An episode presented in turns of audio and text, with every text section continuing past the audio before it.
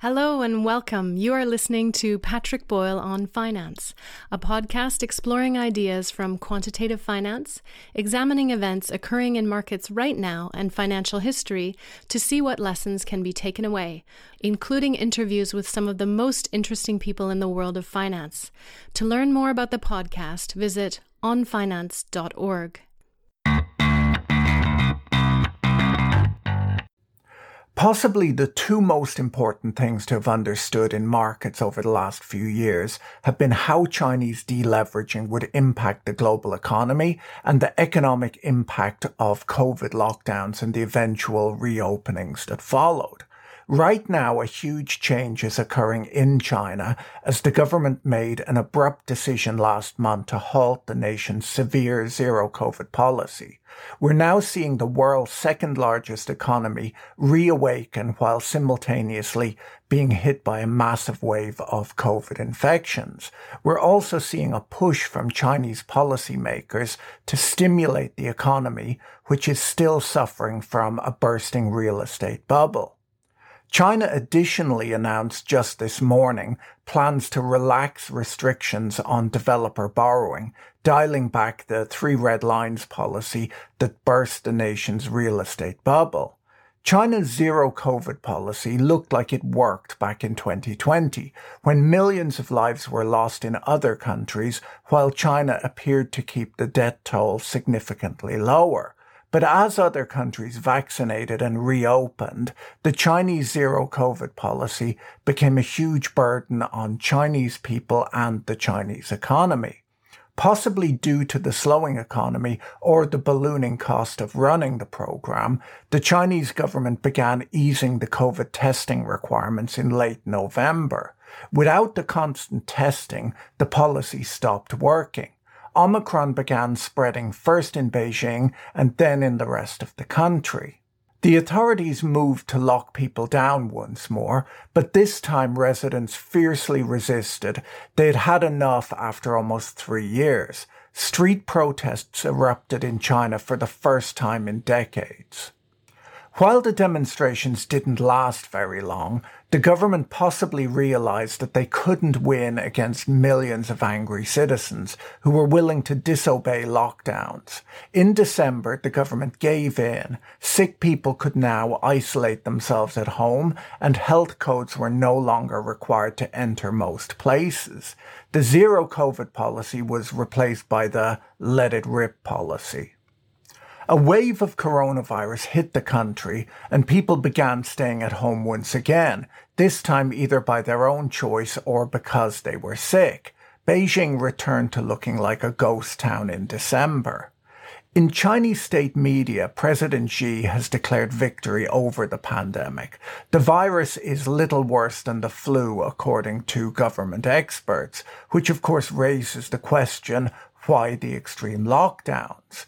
The Chinese government has changed the definition of what qualifies as a COVID death, ensuring that the official number of fatalities will remain well below those that have been observed in the West. It's difficult to know what the illness and death rates in China actually are, as the government keeps this data classified, but tens of millions of people do appear to be catching the virus every day in China, and hospitals and funeral homes have been overwhelmed. According to the scientific journal Nature, China's overall vaccination rate is above 85%. That high rate was achieved with a vaccination passport system, where the unvaccinated were prohibited from entry to many public buildings and workplaces. According to the epidemiologist Ben Cowling, the domestic Chinese vaccinations offer sufficient protection against severe disease for adults under the age of 60. Unfortunately, older and more vulnerable people were less likely to go places that required a vaccination passport, and thus the elderly mostly remained unvaccinated. Additionally, there are more multi-generational households in China than in the West. Around 40% of over 60 year olds live with their married children in China, compared to around 10% in Europe and 20% in the United States. I have no expertise on the effectiveness of the various vaccines. I'm presenting the best information that I could find online. But a doctor I spoke to said that he can only speculate about the effectiveness of the Chinese vaccinations, but an unvaccinated elderly population, particularly in intergenerational households, is pretty much COVID's ideal hunting ground. So that is the situation being faced in China right now. While the end of China's zero COVID policy has reduced worries about lockdown related supply chain problems, the nation is struggling with a high number of infections, which adds different pressures to the Chinese economy and the global supply chain. One way or another, China's management of its reawakening will have a huge impact not just on China, but on the rest of the world. The sudden reversal of policy in China has been chaotic to start with, as factories have been struggling to deal with high absenteeism due to sick workers. Illness is not the only problem that China is faced with, though. The nation is confronted with a slowing global economy dragged down by high inflation, an energy crisis, and geopolitical turmoil. Faced with higher interest rates, Western shoppers have been tightening their belts and spending less, which doesn't help the export driven Chinese economy. Chinese exports fell in November compared to a year earlier, led by a 25% decline in exports to the United States.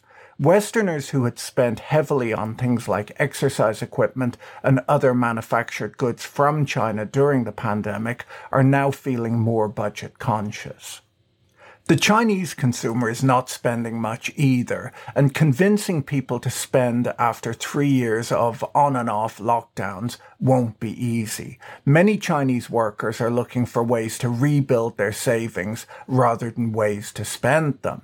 Car dealerships in China are struggling to deal with unsold inventory. Stores have little need to order in more goods when they are already full of unsold merchandise. So China is faced with slumping demand both at home and abroad. China's factory activity contracted even more in December due to sick workers and dampened overall demand. Service industries in China, like restaurants, found business in December to be almost as bad as in early 2020 at the start of the pandemic. Many even closed last month as their customers stayed home to avoid infection or because they were already sick. China's official PMI data released last weekend showed a steep decline in economic activity. Its manufacturing and services gauges came in at 47 and 41.6 respectively, both falling to the lowest level since early 2020. A reading below 50 indicates a contraction. The key message from that data is that the reopening is not yet going smoothly. The lifting of quarantine rules has helped drive sales of airline tickets ahead of the Lunar New Year holiday on January 22nd this year. The removal of COVID restrictions also means that goods are moving through the country much faster.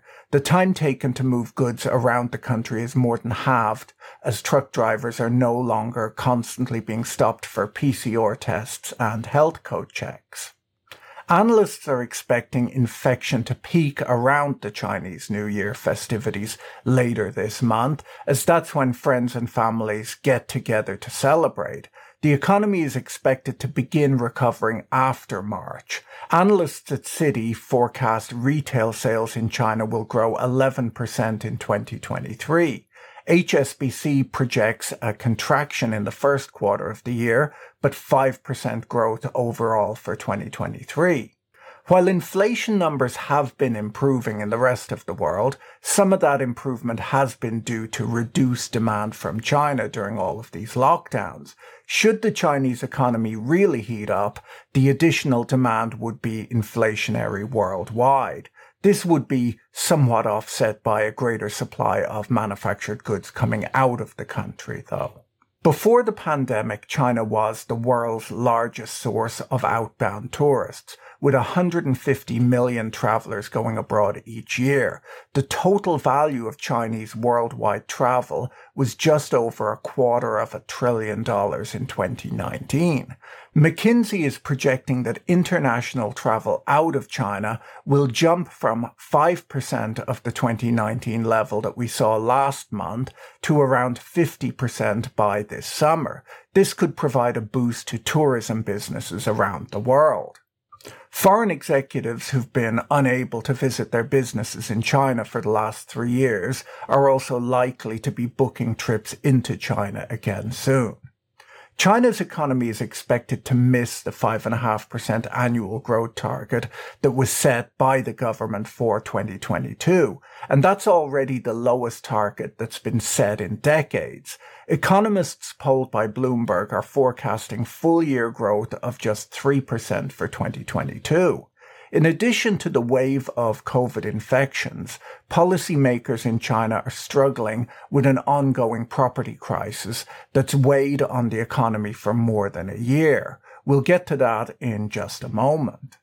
A broad measure of China's budget deficit hit a record high in the first 11 months of 2022. This was driven by a few factors. A slump in land leases to developers, which are a big source of government income, fell by almost a quarter from the prior year. This is mostly driven by the struggling and debt-laden property developers no longer growing their land banks. Tax cuts, a critical part of Beijing's efforts to stimulate the economy, also cut into fiscal income. Official data shows China's value added tax collection, one of the biggest sources of budgetary income, fell more than 25% in the first 11 months of 2022 after Beijing cut VAT rates and offered rebates in a bid to revive growth. Revenue from taxes on car purchases fell by almost a third during the same period as Beijing cut tax rates to boost big ticket consumer items. These revenues are also being hit by a severe reduction in demand for new cars in China. The government's fiscal spending, led by healthcare and social welfare costs, continued to grow as Beijing struggled to control the pandemic and provide a safety net for a fast growing population of jobless adults. Chinese Ministry of Finance data shows that government healthcare spending surged 15% in the first 11 months of 2022 as policymakers invested heavily in COVID testing and quarantine facilities as part of their effort to stamp out the pandemic. This healthcare spending likely grew even more in December as COVID infections overwhelmed hospitals in China. As government financial woes deepen, the authorities are coming under pressure to cut back on spending. The government has held the deficit target unchanged, meaning that the authorities have to reduce spending in order to offset any drop in revenue. Public finances could improve next year if the government decides to reduce control over the private sector, which has been beaten down in recent years by growing regulations over issues like data security. And this has particularly been the case on the tech sector in China. Now, we've talked quite a bit on this channel about the issues of supply chain disruptions, which were partially driven by the zero COVID policies and also driven by trade disputes with Western countries many companies that struggle to import critical components from China over the last few years have begun diversifying their production and purchasing away from China. Apple recently announced plans to move some MacBook production to Vietnam for the first time in 2023. They've been working to add production sites outside of China for all of their big product lines for the last two years to make sure that they don't lose out if there are any future trade disruptions. After the MacBook production shifts, all of Apple's flagship products will have a backup production location beyond China. iPhones in India and MacBooks, the Apple Watch and iPads in Vietnam. Today, labor in Vietnam is cheaper than in China, but they don't yet have the same quality of infrastructure. For China, the loss of its lock on MacBook production symbolizes the overall weakening of its position as the world's factory. Apple, Hewlett Packard, Dell, Google, and Meta have all made at least some plans to shift production and sourcing away from China. It's not just tech companies either.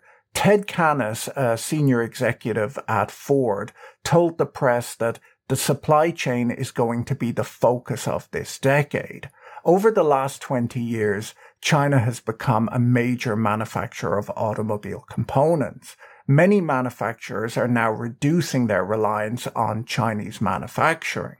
These companies by no means plan to abandon Chinese manufacturing entirely, at this stage, that would be almost impossible, as for one thing, it has become a big market for many of them.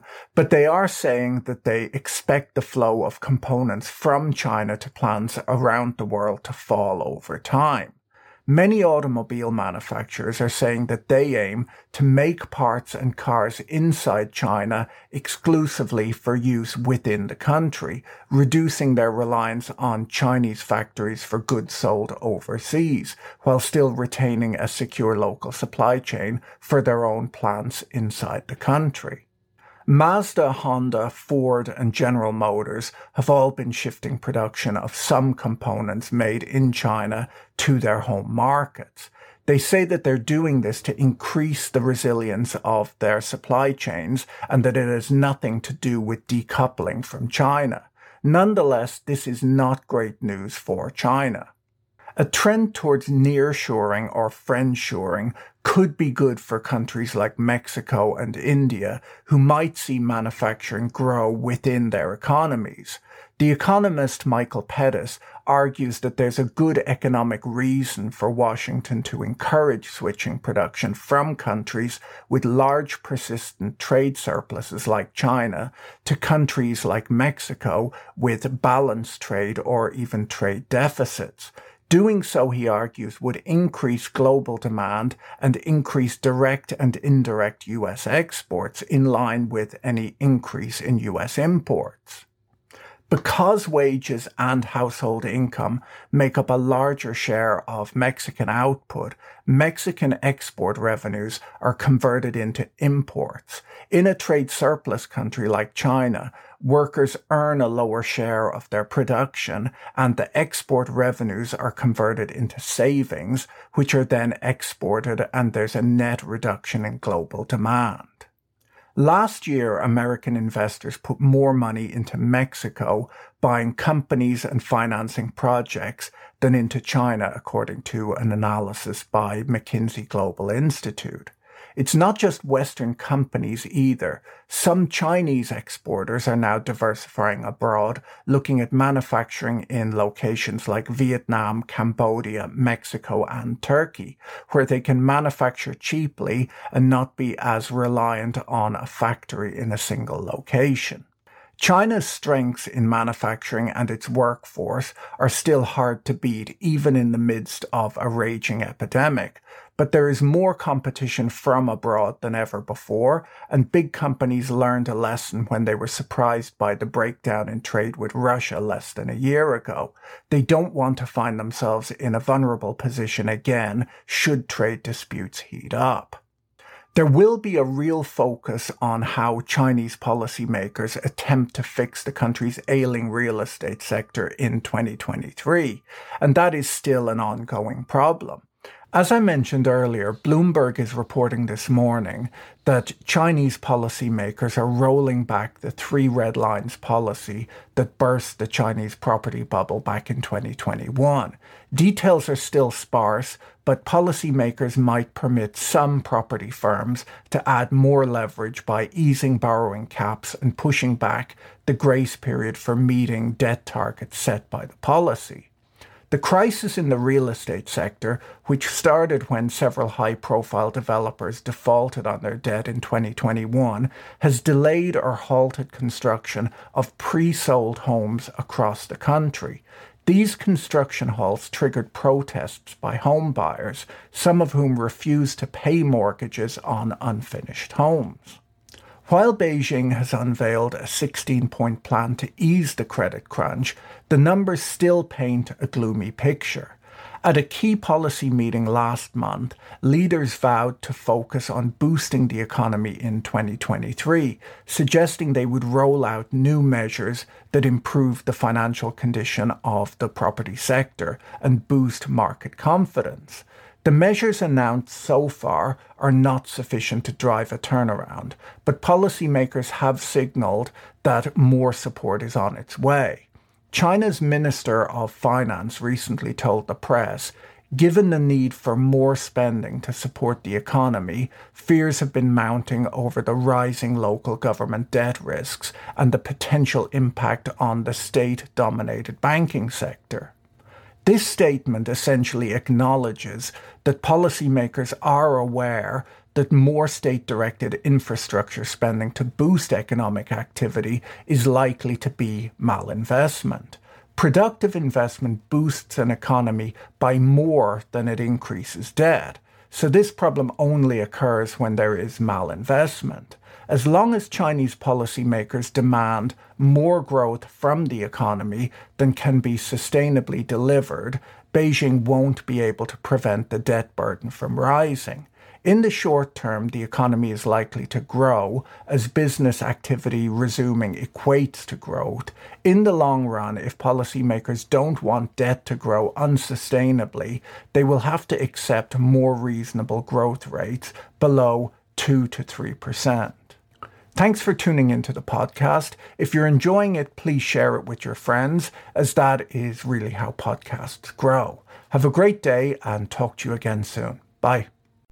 If you enjoyed this episode, be sure to subscribe so you're notified when a new episode is posted.